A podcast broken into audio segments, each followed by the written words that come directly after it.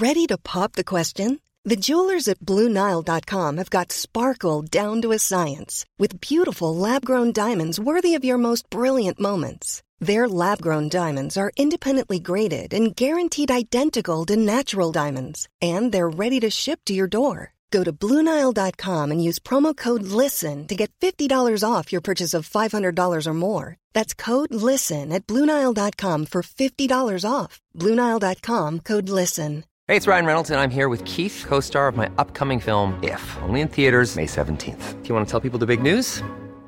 All right, I'll do it. Sign up now and you'll get unlimited for $15 a month and six months of Paramount Plus Essential Plan on us. Mintmobile.com slash switch. Upfront payment of $45 equivalent to $15 per month. Unlimited over 40 gigabytes per month. Face lower speeds. Videos at 480p. Active Mint customers by 531.24 get six months of Paramount Plus Essential Plan. Auto renews after six months. Offer ends May 31st, 2024. Separate Paramount Plus registration required. Terms and conditions apply if rated PG. Many of us have those stubborn pounds that seem impossible to lose, no matter how good we eat or how hard we work out. My solution is PlushCare. PlushCare is a leading telehealth provider with doctors who are there for you day and night to partner with you in your weight loss journey. They can prescribe FDA-approved weight loss medications like Wagovi and Zepbound for those who qualify. Plus, they accept most insurance plans. To get started, visit plushcare.com slash weight loss. That's plushcare.com slash weight loss.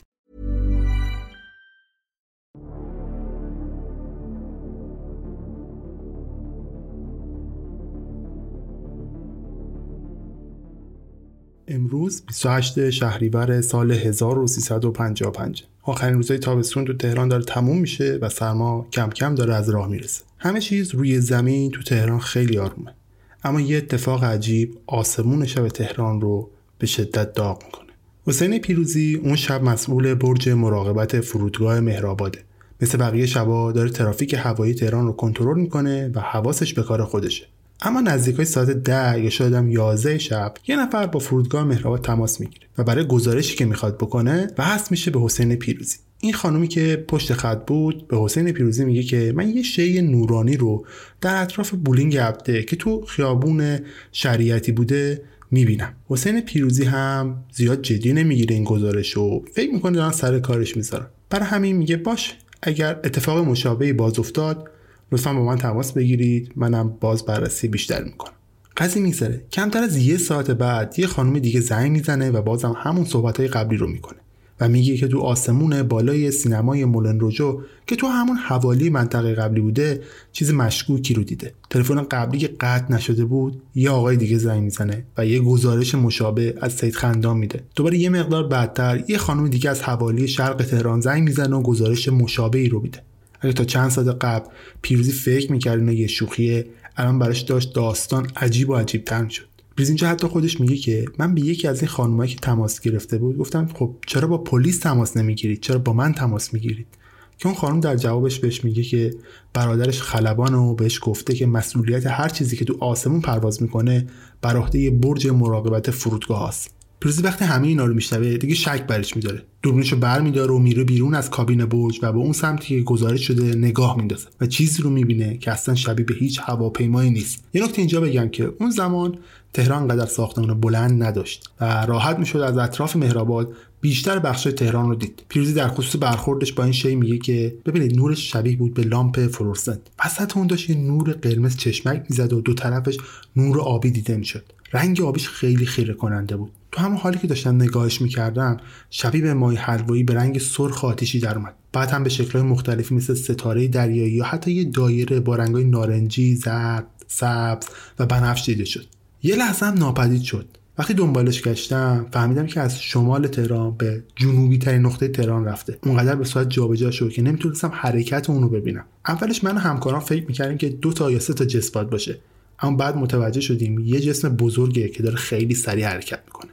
یکم که گذشت روی کوه بیبی شهربانو ثابت وایساد. از فرودگاه مهرآباد که من نگاه می‌کردم می‌شد شمال شرق تهران. اما آنچنان نور شدیدی داشت که نمی‌شد تشخیص بدم که چه اندازه ای داره. درست مثل ماشینی بود که با نور بالا از روبرو داره به سمت تو میاد. تو ابتدا نمی‌تونید تشخیص بدین که چه اندازه ای داره یا چه سایزی داره. با اینکه ارتفاعش مدام تغییر می‌داد ولی فکر می‌کنم طولش چیزی حول و حوش 20 متر بود. خب چیزی که شنیدید به نظرتون عجیب نیامد شاید خیلیاتون سوال بکنید که نکنه یه سفینه فضاییه.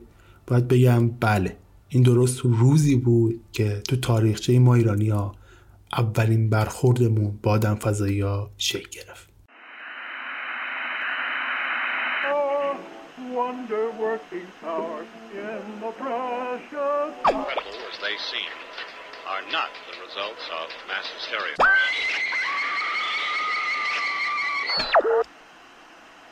فکر کنم بهتره مجوز بکنیم.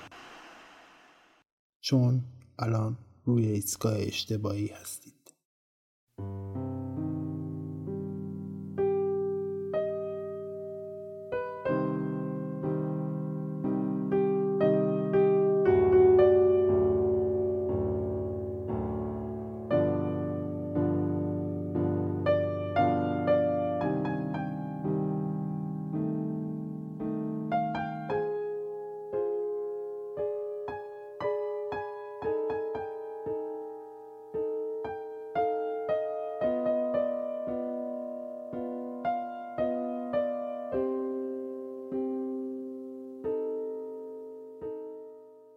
سلام من پوریام و این قسمت 23 رادیو عجایب. اگر قسمت های قبلی رادیو عجایب شنیدید پس می‌دونید من در هر قسمت یک داستان یا یک اتفاق عجیب رو روایت می‌کنم. اگر قسمت های قبلی رادیو عجایب رو نشنیدید می‌تونید من رو از طریق app های پادگیر مثل Castbox Google Podcast Spotify iTunes یا هر جای دیگه که از طریق feed پادکست من رو می‌خونه پیدا بکنید و بشنوید. همچنین اگر دوست دارید من در شبکه های مجازی دنبال بکنید با سرچ عبارت رادیو عجیب من می‌تونید به راحتی پیدا بکنید و در اونجا هم من رو دنبال بکنید. همچنین اگر دوست دارید کامنتی نقدی انتقادی برای من بذارید در هر کدوم از صفحه های اجتماعی قرار بدید من حتما اونها رو می‌بینم و با دیده جان قبول می‌کنم. همچنین اگر دوست دارید از رادیو عجیب حمایت بکنید از سایت هامی باش. می‌تونید این کار انجام بدید. لینکش رو در توضیحات همین اپیزود قرار دادم. می‌تونید از اونجا این کار رو انجام بدید. من در این قسمت رفتم دوباره سراغ موضوع وطنی. این موضوع میشه موضوع دوم رادیو عجایب که به ایران پرداخته. تو این موضوع که اسمش هم هست آدم فضایی های تهران قرار به برخورد ما با اولین بشقاب پرنده تهران بپردازیم. این اتفاق رو در ادامه براتون توضیح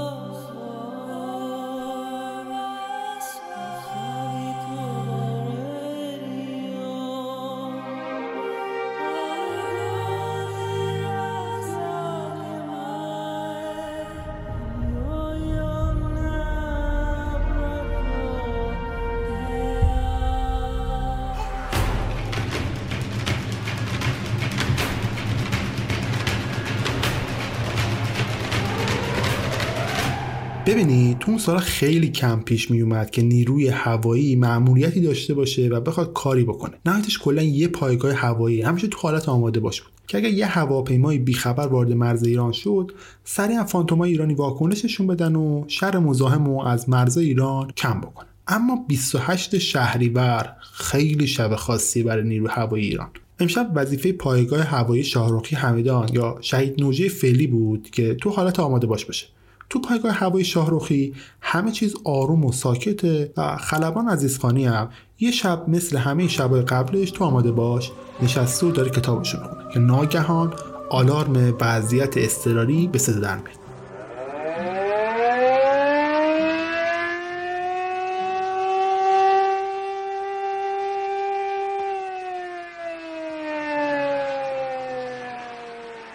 عزیز خانی خوشی به سرعت به سمت هواپیما میرسونه و در حالی که میدوه فکر می‌کنه که بازم باید شر یه مزاحم دیگر رو از مرز ایران کم بکنه. اما نمی‌دونه قضیه این بار فرق می‌کنه. مزاحم هوایی نه تنها از مرز ایران رد شده بلکه یه راست سر از پایتخت ایران در آورده. خود عزیزخانی شرایط رو اینطوری توصیف می‌کنه. میگه وقتی زنگ آلارم زده شد اول فکر کردم باید برم سمت مرز.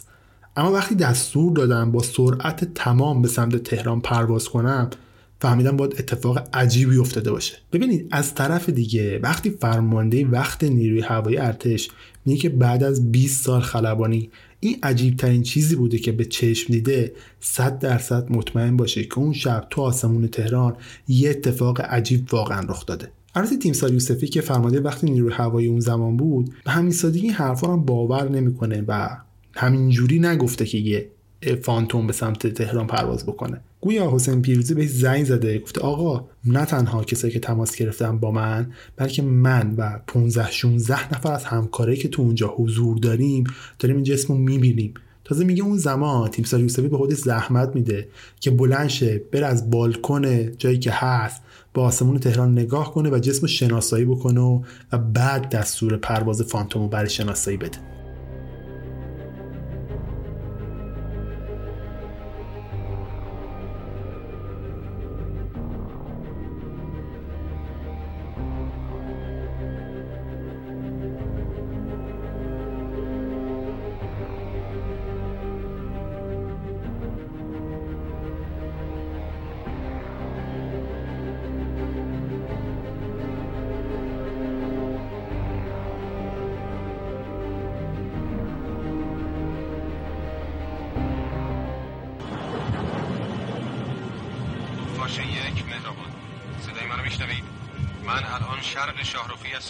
طرف تهران میرم خب با شب بخیر. موقعیت شما؟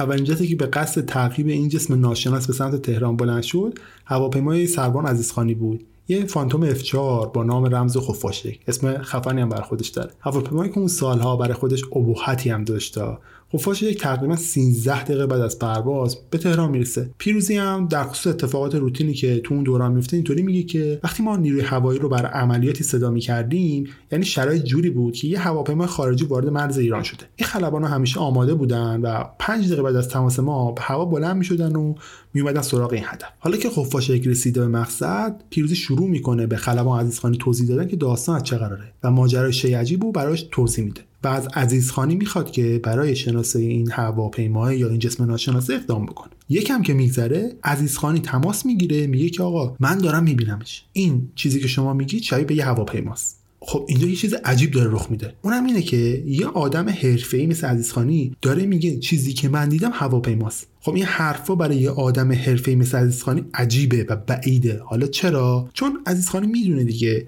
کسی که مسئول وقت برج مراقبته یعنی پیروزی خیلی خوب آسمون تهران رو می‌شناسه.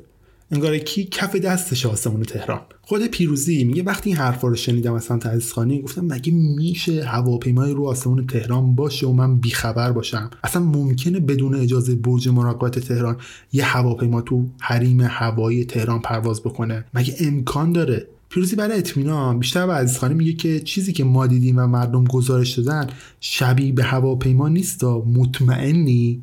بعد از این قضیه خفاشک برای اینکه اون شی عجیب و بترسونه و فراریش بده با سرعت سمت شیرجه می‌زنه و میره سمتش و شروع می‌کنه به تعقیب کردنش. ولی اتفاقی که این وسط میفته اینه که اون جنس شروع می‌کنه به فرار کردن به سمت شهر.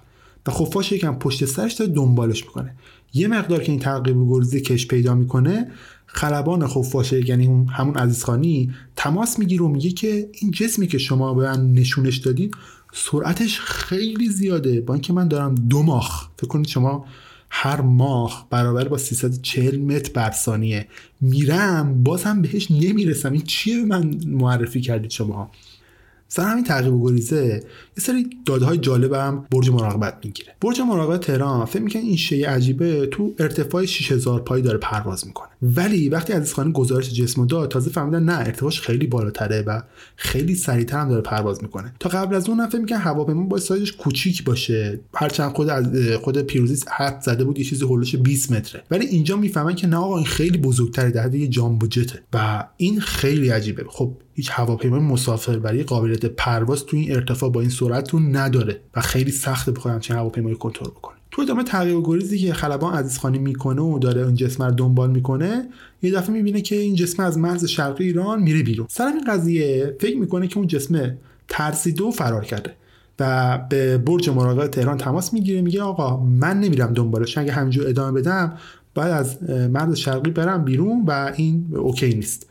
برای همین برمیگرده. اینجا دقیقا اولین نقطه تو کل این داستان ماست که گفته میشه این جسم یک جسم خارجی و غیر معمولیه عزیزخانی وقتی همینطوری داشت دور می‌زد که برگرد سمت فرودگاه تاکید می‌کنه که مسلما اون چیزی که من دیدم دقیقا رنگش آبی، نارنجی و سبز بوده و قطعا و مسلما یه جسم خارجی بوده.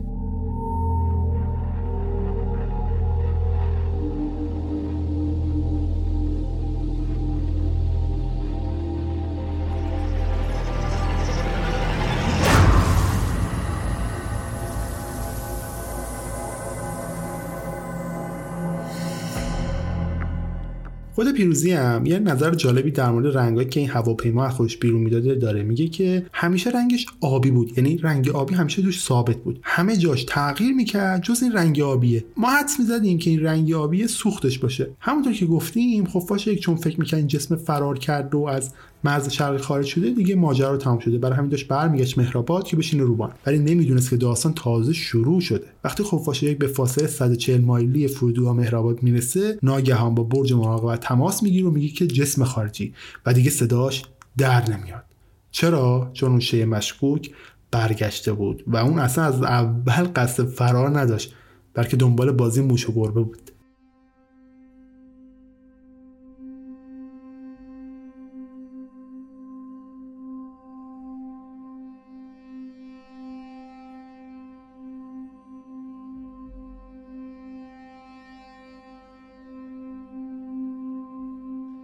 بذارید قبل از اینکه داستان این موش و گربه بازی رو براتون روایت بکنم برگردیم یکم عقبتر.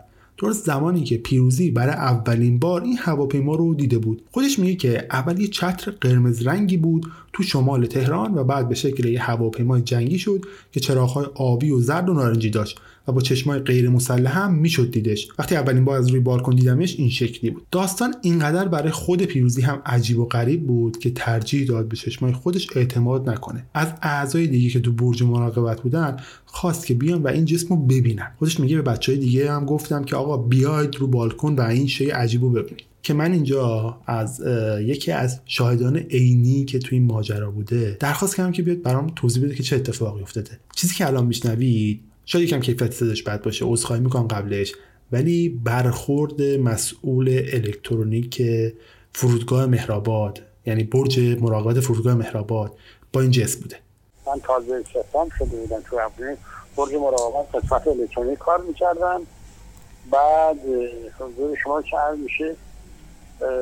بچه های برج زنگ زدن آقا فلان بیا بالا ببین چیه. خلاصه آره درست. دیدم که روی از برج پا همه جای اون موقع تهران ساختمان اینقدر بلند نبود. کاملا زیاد بود.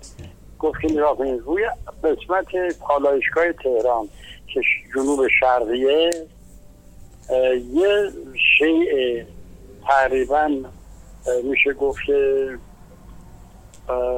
نورانی خیلی نورانی که کاملا دید داشت. که این پایین میمد بالا همینجوری تو اونجاها ما نگاه می‌کردیم.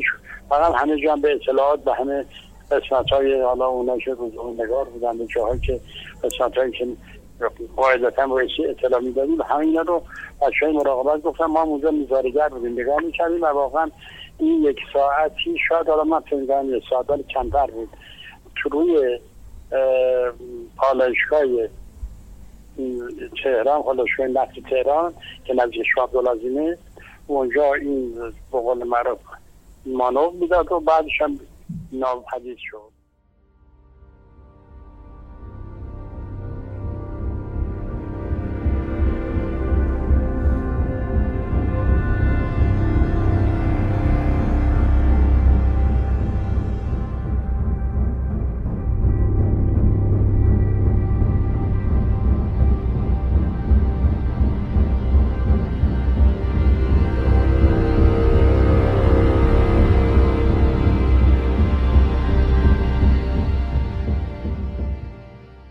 نکته دیگه که در مورد این قضیه وجود داره اینه که جز کارمندای برج مراقبت و خلبانای جنگنده هیچ شخص دیگه اون هواپیما رو ندیده. حتی هواپیمایی که اون زمان داشتن به سمت تهران نزدیک می شدن متوجه هیچ شی عجیبی رو رادارای خودشون نشدن. اما یه نکته عجیب هم وسط وجود داره. اونم اینه که همه هواپیمایی که داشتن به مهرآباد نزدیک می شدن بدون استثنا یه فرکانس عجیب رو شنیده بودن. که نباید تو شرایط معمول وجود داشته باشه. بذارید اینجا یه پرانتزی من باز بکنم و یه اصطلاح خلبانی رو براتون توضیح بدم. ببینید وقتی یه هواپیمای سقوط می‌کنه جعبه سیاهش ممکنه از بدنش جدا بشه و به یک نقطه پرتاب بشه. خب پیدا کردن جعبه سیاه خیلی کار سختیه. ولی اصولا شرکت های هواپیما سازی یک روشی رو دارن که بهش میگن پخش یک سیگنال اضطراری سیگنال اضطراری مثل صدای بنگ بنگ.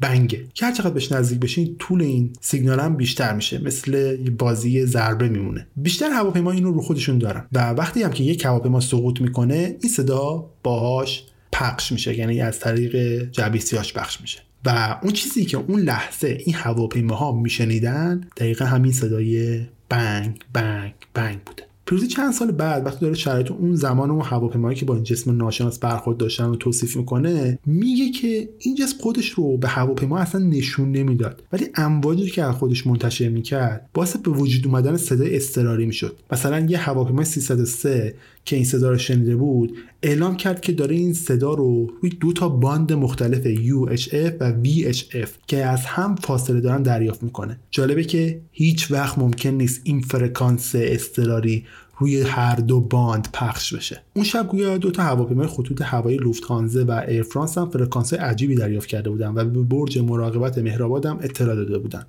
اما خودشون جسم رو ندیده بودن. خود پیروزی دلیل اینکه اون هواپیماها این جسم رو ندیده بودن رو اینطوری توضیح میده و میگه که من هرچی بهشون می‌گفتم آقا ساعت ده رو نگاه کن یعنی سمت راستتون رو نگاه کنید اونا هیچ جسمی رو نمی‌دیدن. بعدا فهمیدم این جسم دقیقا مقابل هواپیمایی که به سمت برج میان ایستاده بود و زمانی که هواپیما می‌خواستن بپیچن و تو فرودگاه فرود بیان اون شی عجیب یه مایل اون طرفتر از اونها تو جهت شمالی میستاد و چراغاشو به سمت اونها خاموش می‌کرد. به همین خاطر اونا اصلا اونو نمی‌تونستن ببینن ولی فرکانسش رو می‌تونستن دریافت بکنن. برگردیم سراغ عزیزخانی و ببینیم که چه بر سر خفاش یک اومد.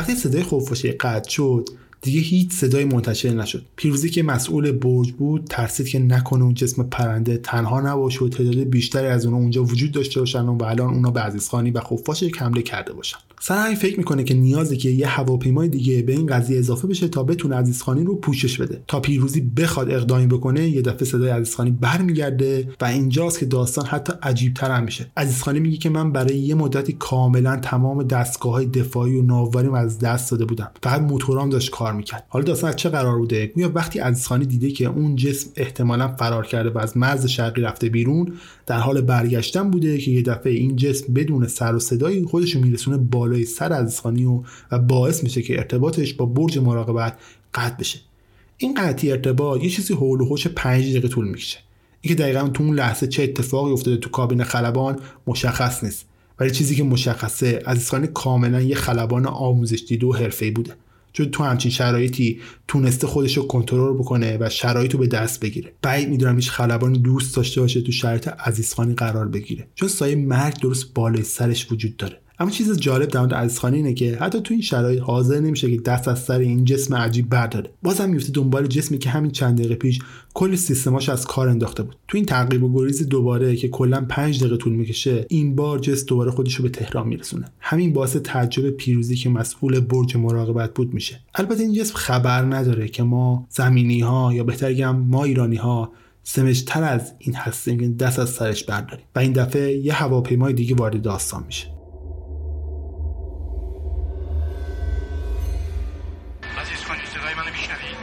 بله بله میشنوم. شما جعفری هستم موقعیت رو گزارش کن حالا کجایی؟ من دقیقا در ارتفاع سی هزار پایی حدود هفتاد مایلی شرق تهران هستم. شنید. زیاد از تهران قبل از این ارتباط صوتی دوباره صدای آلارم پایگاه نوجی به صدا در اومده بود. اما این بار یه خلبان با تجربه تر و ماهرتر برای مأموریت تعقیب این شی ناشناس یا همون یوفو خودمون به تهران اعزام میشه. سرگود پرویز جعفری در لحظاتی با فانتوم دوم یا خفاش دوم خودش رو به تهران میرسونه. درست زمانی که برج مراقبت تو نگرانی غرق شده چون هیچ خبری از خفاش یک نداره. جعفری موفق میشه با عزیزخانه ارتباط برقرار کنه و خفاش یک اعلام می‌کنه که تو 70 مایلی شرق فرودگاه مهرآباده خفاش یک هنوز بیش از 100 کیلومتر با تهران فاصله داشت اما جسم نورانی که داشت تعقیبش می‌کرد دوباره برگشته بود به تهران و بالای کوه بیبی بی شهربانو بی حرکت و آروم واسطه بود. خفاشک چون داشت توی یک فاصله طولانی شری تعقیب می‌کرد. دچار کمبود سوخت شده بود و به همین خاطر به برج مراقبت اعلام می‌کنه که باید برگرده به پایگاه چون دیگه نمی‌تونه پرواز بکنه. برای همین برمیگرد جعفری بعدها تو مستندی که توسط شبکه هیستوری از این واقع تهیه شده میگه که من شی نورانی که به فرم یک الماس با ازلا و زوایای درخشان بود رو تو موقعیت ساده دوازده دیدم و به سمت اون ادامه مسیر دادم. و چیزی که نمی‌تونم باور بکنم این بود که شی تو یه لحظه از ساعت دوازده به دو تغییر مکان داد. فقط توی چشم به هم زدن. بذار یه مقدار ریاضیات هم قاطی حرفای جعفری بکنیم و ببینیم این در چشم به هم زدن 45 کیلومتر به سمت راست تغییر جهت داد یعنی چی؟ یعنی بیش از 2700 کیلومتر در دقیقه. افسون بر 162 هزار کیلومتر در ساعت. یعنی فراتر از 131 ماخ. سرعتی که برای هر وسیله ساخته بشر تا همین امروز هم غیر ممکنه. اگه یادتون باشه تو قسمت منطقه پنجایی گفتم که سریعترین پرواز توسط بشر در اختیار هواپیمای SR-71 که سونی ماخ سرعت داره. حالا این جس دقیقا چند ده برابر این هواپیما سریعتره. اگه بهتون بگم که این اولین و آخرین برخورد بشریت با همچین جسمی نبود چی میگید؟ این شکل و این جسم چندین سال بعد در کشور پرو دیده میشه و بسیارم شبیه به شی ناشناس پرنده بود که جعفری اون زمان تو آسمون تهران دیده بود. جعفری تو همون مستند هیستوری توضیح میده که اتفاقات اون شب چجوری رخ داده. میگه وقتی من افتادم دنبال این جسمه نزدیکش شدم. ولی یه دفعه اون جسمه کشید کنار و یه دفعه اون افتاد دنبال من و اون شروع کرد من دنبال کردن. میگه با اینکه من داشتم با صورت صوت می‌رفتم ولی اون داشت دور من دور می‌زد. انگار که توی جای ثابت وایساده انگار که اصلا سرعتی نداره هم داشت دور من میچرخید نکته جالب در شی اینه که جعفری وقتی تو برخورد اولین جسم رو می‌بینه اول فکر می‌کنه یه هواپیماست. ولی عزیزخانی باش تماس می‌گیره که آقا نه اصلا هواپیما نیست. اصلا سعی نکن بهش نزدیک بشی چون تمام دستگاه از کار میندازه. پیروزخانی هم چیز جالب دیگه میگه. میگه که عزیزخانی و من معتقد بودیم که این جسمی که دنبالش هستیم تو آسمون یه دونه نیست. باید حداقل دو تا یا سه تا باشن. این وسط یه اتفاق جالبی هم میفته یه نقطه هست که عزیزخانی و جعفری قیسخانی داشت که می‌رفت گفتن یه تلاش دو نفری با هم بکنن و دو نفری به سمت این جسم شیرجه میرن و به سمت این جسم یورش می‌برن تا فرارش بدن. گویا موفق میشن چون اون شی عجیب که جلو جعفری بود ناگهان از سر راه فانتوم جعفری کنار می‌کشه و یه دفعه برق برمیگرده. اینجاست که عزیزخانی برمیگرده به سمت پایگاه شاهروخی همدان پیروزی داستان اینطوری روایت می‌کنه. میگه که وقتی سرگاه جعفری نزدیک شد اون جسم کشید کنار. اما یک بار انگار که شکمش باز شد و یه جسم نورانی از اون خارج شد. اونقدر نور شدید بود که شرق تهران مثل ساعت دو بعد از ظهر حدود دو یا سه ثانیه روشن شد. جعفری تو همون لحظه میاد پشت بیستیم و گزارش میده که مهرآباد جسم نورانی 32 درجه 8 مایل ولی همینجاست که صداش قطع میشه. اون جسم نورانی که از شکم اون شی عجیب خارج شده بود افتاده بود دنبال جعفری و هر دوتاشون برای یه لحظه از روی فرودگاه مهرآباد رد میشن. پریزی در مورد پرواز این جسم بالای فرودگاه مهرآباد میگه وقتی از جلوی برج رد شدن همه کسایی که اونجا بودن دیدن که شیشه های برج داشت میلرزید. حتی برق فرودگاه برای چند ثانیه کامل قطع شد. حتی میگه بعدتر اداره برق باشون تماس گرفته و گزارش داده که اون شب یه پالس شدید برقی دریافت کرده. تو برج مراقبت قشنگ یه قوقا به پاش شده. پیروزی اون شب رو اینطوری روایت می‌کنه. میگه اون اومدن 500 متری ما رد شدن ما دیدیم که یه جسمی مثل یه قایقی یا کبوتر یا کلاقیه که داره با سرعت حرکت می‌کنه. این جسم درست بالا سر فانتوم بود. چهار تا نقطه لوزی شکل آبی دور فانتوم روشن بود. یعنی صفحه لوزی شکل په تو همین لحظه بود که صدای خلبانم قطع شد.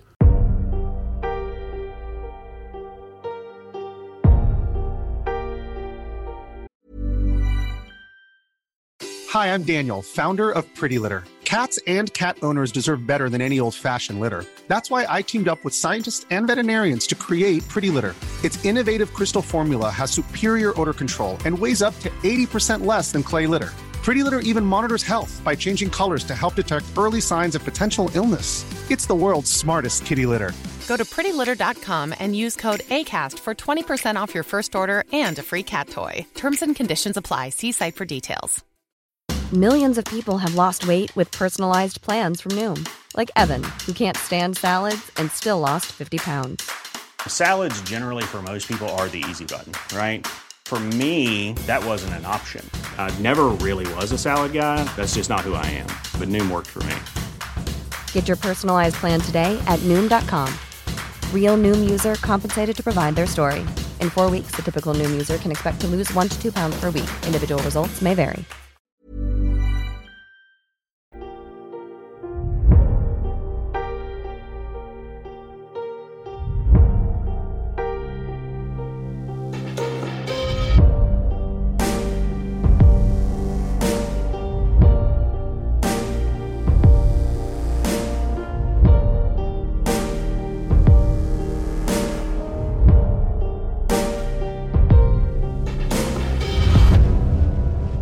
خودش میگه که تمام برنامه این بود که یه جوری این جسم رو برسونم سر باغات کرش تا بتونم تو یه موقعیتی قرار بگیرم که به سمت شلیک بکنم. اینجاست که جعفری سرعتش کم می‌کنه که جسم ازش جلوتر بره تا بتونه توی موقعیت مناسب برای شلیک موشک قرار بگیره و بتونه این کار رو انجام بده. ولی جعفری میگه که انگار که این جسم با من تلپاتی داشت. تا می‌خواستم این کار رو بکنم می‌فهمید و بیشتر از من فاصله می‌گرفت و خودش رو بیشتر از من دور می‌کرد. ببینید برای اینکه جعفری بتونه با فانتومش به این شی شلیک بکنه باید حداقل تو فاصله 4 تا 5 مایلی هدف وایسه تا بتونه رو هدف نشونه گیری بکنه و بعد شلیک رو انجام بده. ولی چیزی که جعفری میگه این بود که اون شی اصلا ازش فاصله نمی‌گرفت. بیشتر جعفری داشت از دستش فرار می‌کرد تا شاید دست اون. از طرف دیگه جعفری نمی‌تونست روی تهران با موشک به این شی حمله بکنه چون ممکن اون فاجعه به بار بیاد. برای همین تمام سعیش این بود که این یه طوری این جسمه رو به سمت دیگه فراری بده و اونجا کلکشو بکنه.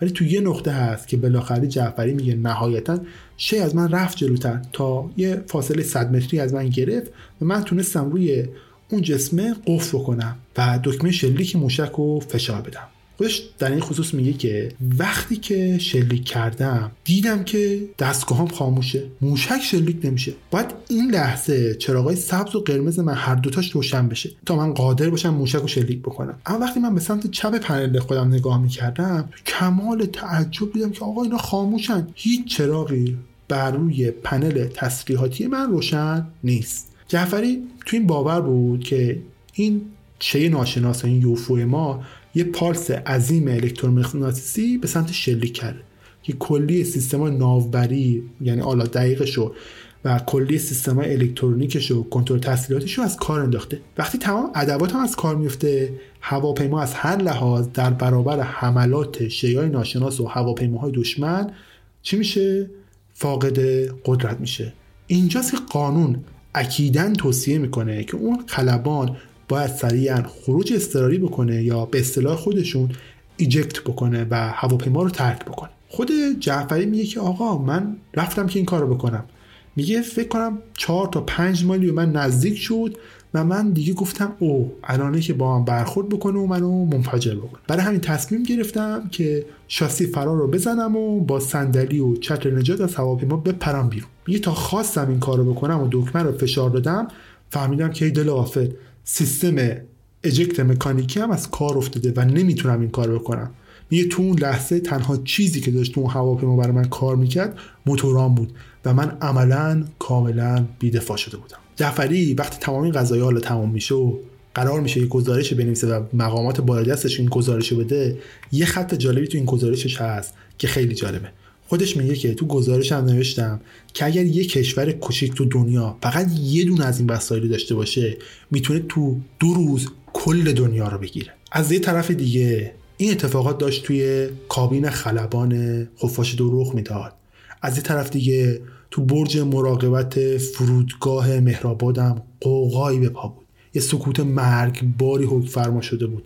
چون خبری از فانتوم جعفری نبود. همه تو مهرآباد داشتن به سناریو بعده فکر می‌کردن. خود پیروزی میگه که فکر کردم خلبان جعفری سقوط کرده. چرا که هرچی از مهرآباد رو صدا می‌کردم جواب نمی‌داد. ناراحت بودم. فکر می‌کردم ما موجب مرگ اون شدیم. از یه طرف دیگه هم نمی‌تونستم بیخیال این قضیه بشم. وظیفم بود که باید گزارش می‌دادم. یعنی نمی‌تونستم گزارش ندم. پیروزی میگه تو این لحظه برج مراقبت تو نگرانی کامل غرق شده. تنها چیزی که می‌تونست این وضعیت رو تمام بکنه شنیدن صدای دوباره اون خلبان بود. و چیزی که چند دقیقه بعد اتفاق میفته اینه هواپیما تو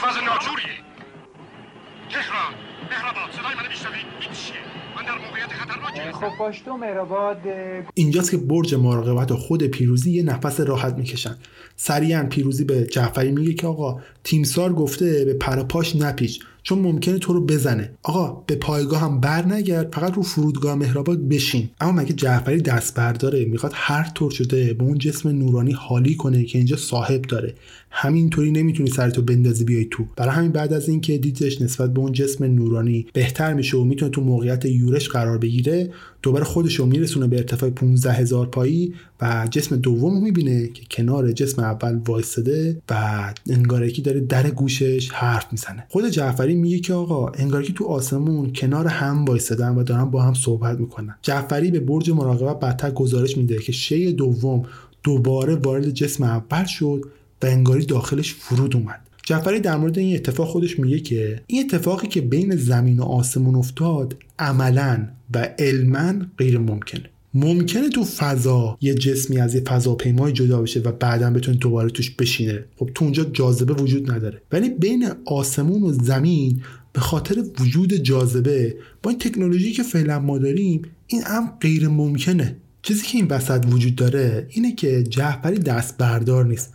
هر طور شده می‌خواد یه جوری بفهمه داستان چه قراره. برای همین قبل از اینکه دوباره بیاد روی بان بشینه شروع می‌کنه بالای سر اون شی اول یه دور می‌زنه.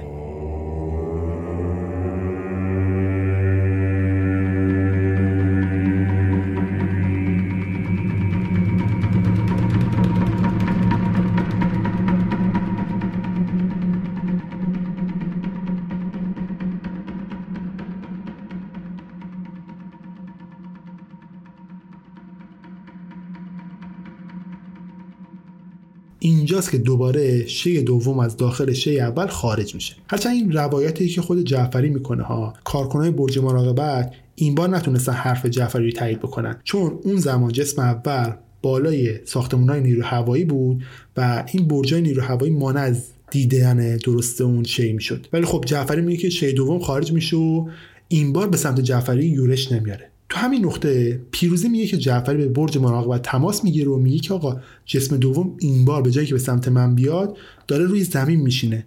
دیگه پروازم نمی‌کنه.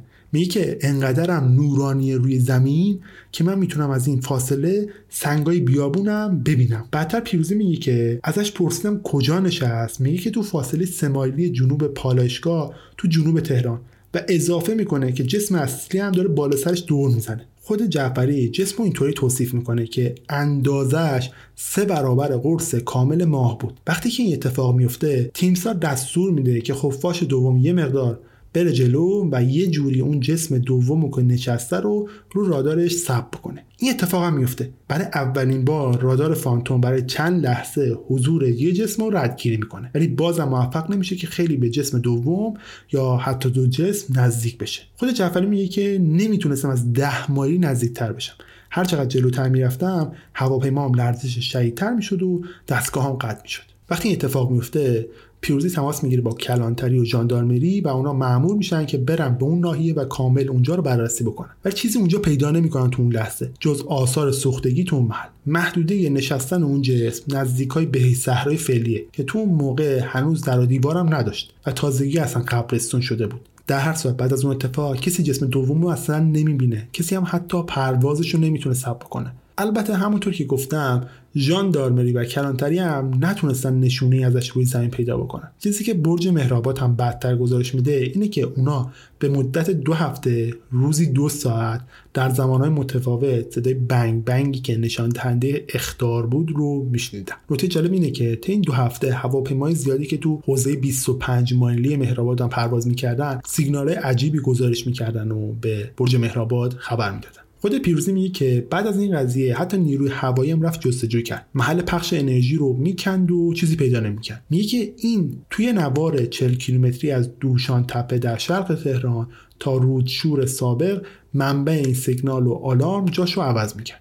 وقتی جایی رو میکندن انرژی ضعیف می‌شد اما چیزی رو پیدا نمی‌کردن. سرنوشت جسم دوم که تو دید برج مراقبت و خفاش دوم بود این بود که شروع می‌گیره به اوج گرفتن و تو یه نقطه کاملا از دید هر دو ناپدید میشه. پیروزی میگه که جعفری بهش گزارش میده که شی اول یا بزرگتر داره اوج می‌گیره و به سمت آسمون میره. درست هم می‌گفت. اونایی که تو مهرآباد بودن داشتن به جسم نگاه می‌کردن و می‌دیدن که اون جسم داره به سمت آسمون حرکت می‌کنه و میگه اونقدر اوج گرفت که در یک آن تو آسمون ناپدید شد. پیروزی اضافه می‌کنه که بعد از این اتفاق ما هیچ وقت نفهمیدیم که چه بلایی سر جسم اول اومد.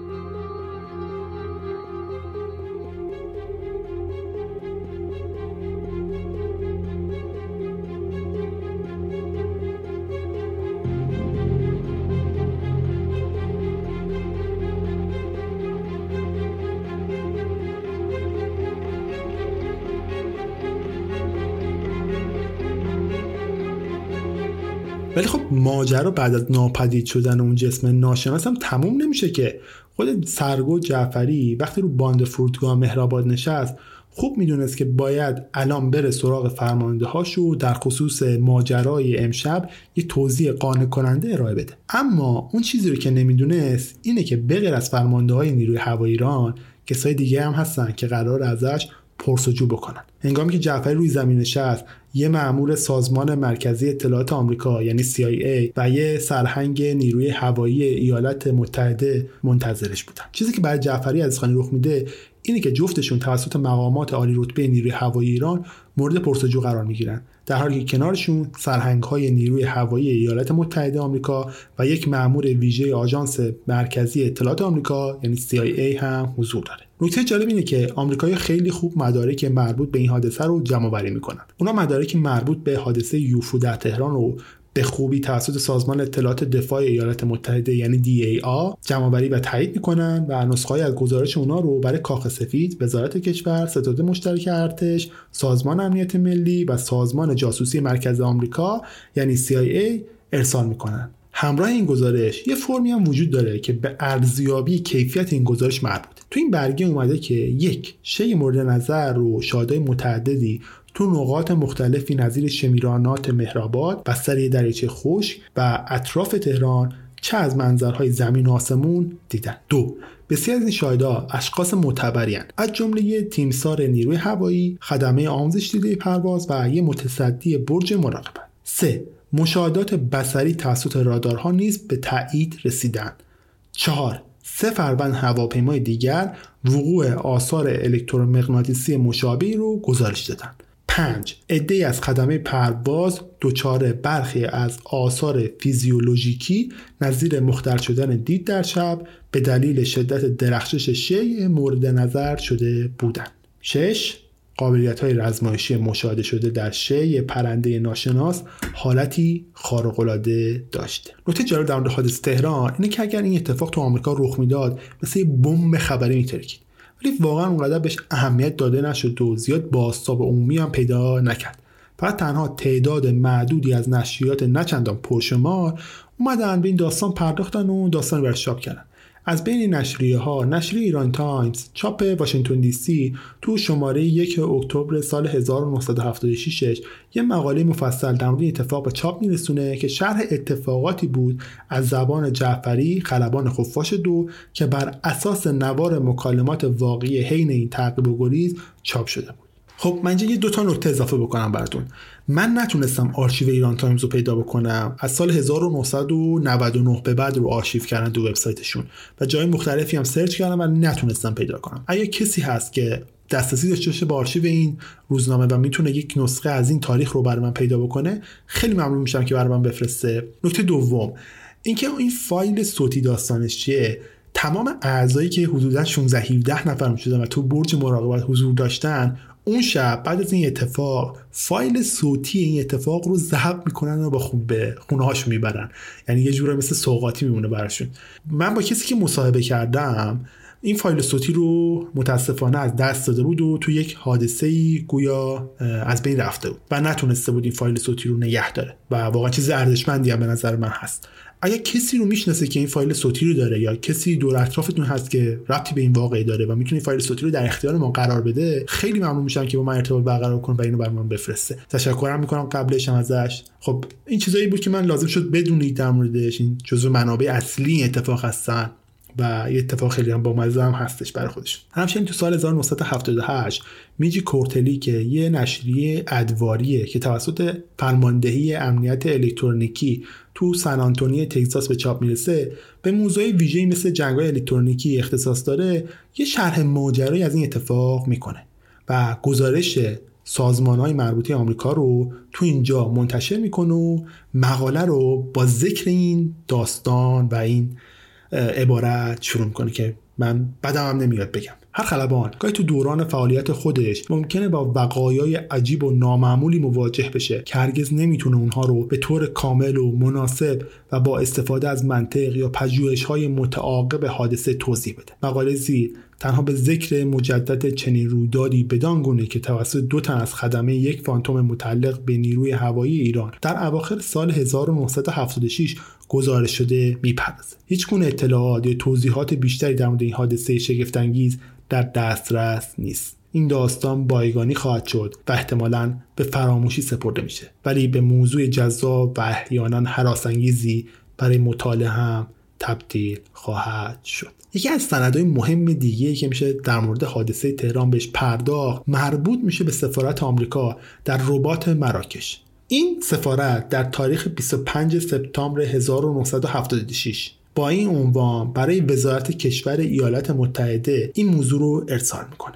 موضوع درخواست اطلاعات درباره اشیای پرنده ناشناس. تو این گزارش آشکارا اومده که حدود 3 تا 4 ساعت بعد از وقایع تهران حوالی ساعت یک تا دو روز 19 سپتامبر یعنی تو همون 28 شهریور به وقت محلی مراکش شی پرنده ناشناسی با همون شکل مشابه تون کشور دیده شده. تو گزارش اومده که پلیس مغرب یه سری گزارش ها داشته درباره شی که عمدتا تو ارتفاع کم و به موازات ساحل اقیانوس اطلس پرواز می‌کرد. این شی پرنده یه شکلی بوده مدور شکل یا لوله ایمانه یه ظاهر درخشان و نقره رنگ داشته که تو حین پروازش هم یه رد درخشان از خودش به جا میذاشته. شی مذکور هم هیچ صدایی هم نداشته. یکی از کارمنده سفارت که نامی از اون تو گزارش هم وجود نداره گزارش میده که این شی رو دیده. که ظاهرا به آهستگی مانند یه هواپیما داشته آماده می شده که فرود بیاد. به گفته وی شی مورد نظر در ابتدا شبیه به یه صفحه مدور به نظر رسیده ولی بعد از اینکه نزدیکتر شده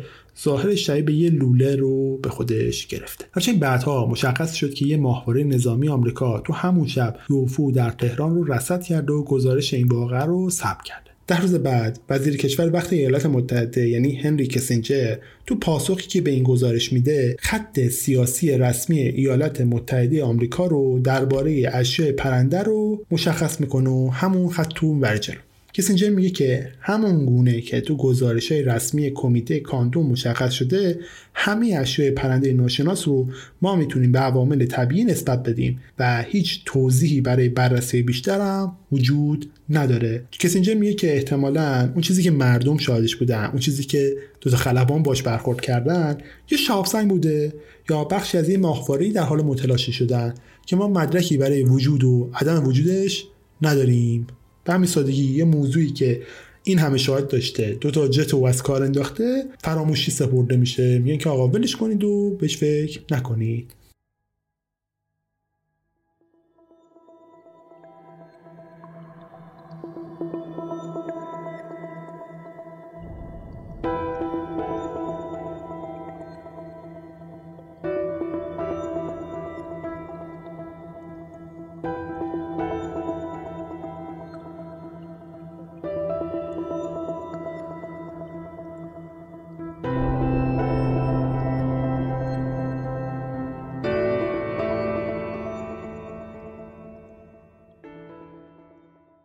شاید جالبتون جالب باشه بدونید که بعد از انقلاب گروه دانش شبکه دوم سیما بر اساس اسناد و مدارک موجود و گفته های کارکنای فرودگاه مهرآباد و مسئول برج مراقبت اون زمان و حسین پیروزی و خلبان عزیزخانی و جعفری فیلم حادثه یوفو در تهران رو در قالب یه مستندی به نام تهران در ساعت 23 بازسازی می‌کنه. اینم بهتون بگم که تو این فیلم یه سری اشتباهات و یه سری حالا بهتر یه مستند مستندم که نمیشه گفت بیشتر یک فیلم کوتاه هیجان انگیزی که هست یک بخشش اشتباهه. تو این حادثه میگن 26 شهریور این اتفاق افتاده.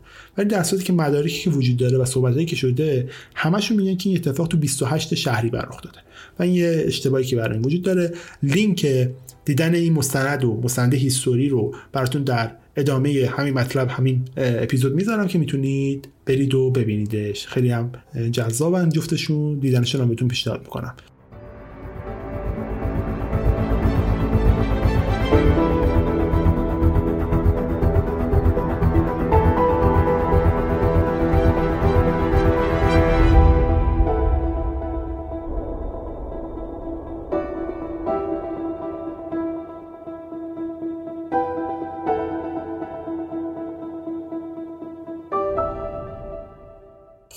آخرین قسمت رسیدیم. امیدوارم شنیدنش لذت برده باشید. طرفدار آدم فضایی کم نیستن. یعنی من تو live ایی که می‌ذارم کلی آدما میان که در مورد آدم فضایی حرف می‌زنن و این حرفا. بعد یه live cast هم داشتیم در مورد موجودات فضایی که تو این live cast خیلی از بچه‌ها خیلی حرفای باحالی زدن و من خیلی حال کردم باهاش. مثل فرزین سوری و تا از بچه دیگه. من پیشنهاد میدم که اگر دوست دارید در مورد مطالب بیشتر بدونید در مورد مطلب بشین چیز داده های بیشتری وجود نداره. ولی خب این ویدیوهایی که بهتون گفتم رو برید ببینید. دیدنش خالی از لطف نیست. تجربه برخورد آدمای واقعی و برخورد هایی که وجود داشته. من خیلی دوست داشتم که فایل صوتی اون کابین برج مراقبت داشته باشم ولی متاسفانه نداشتمش دیگه. بعد همین گفتگویی که من با این دوست عزیز داشتیم برای این موضوع خیلی بر من جذاب بود. هرچند بخش زیادی باشون گفتگو کردیم ولی خب صلاح دیدم که همین بخش رو براتون بذارم و بشنوید. خب امیدوارم از شنیدن این قسمت لذت برده باشید. خب توضیحات دیگه نمیدم. بخواد من اگه follow بکنید Castbox هست Spotify هست هر جا که feed می‌خونه من اونجا هستم. راحت می‌تونید اونجا من پیدا کنید و follow کنید و subscribe کنید و نمی‌دونم هر جا یه جوره. subscribe کنید و هر موقع اپیزود جدید بیاد براتون notif میاد و سریع هم با خبر میشید. موضوع بعدی هم که قراره براتون کار بکنم یه موضوع خیلی خفنه. خیلی شبیه به موضوعات مثل کلسه شیطان و حتی رایلیان. نمیشه گفت زیاد شبیه رایلیان. این اپیزود بیشتر شبیه رایلیان بود ولی خب حالا. حالا دیگه در مورد اپیزود بعدی حرف نزنم. اپیزود بعدی خیلی زودتر میاد یعنی حدودا دو هفته دیگه میاد. به امید خدا اگر حالا من حرف می‌زنم شاید نشه. یا آخراشه دیگه همیشه آخر اپیزود من کلی حرف می‌زنم و حرفای زیاده است حد می‌زنم. در میگم تا اینجا شنیدید اگه دوست داشتین حمایت بکنید که هامی باش هست اگر هم دوست ندارید که هیچ اجباری نیست می‌تونید همین کامنت بذارید منو به دیگران معرفی بکنید. این بزرگترین حمایت هایی که می‌تونید برای من بکنید. بازم دمتون گرم که تا اینجا شنیدید. روز روزگار براتون خوش. شبتون هم بخیر. روزتون هم بخیر.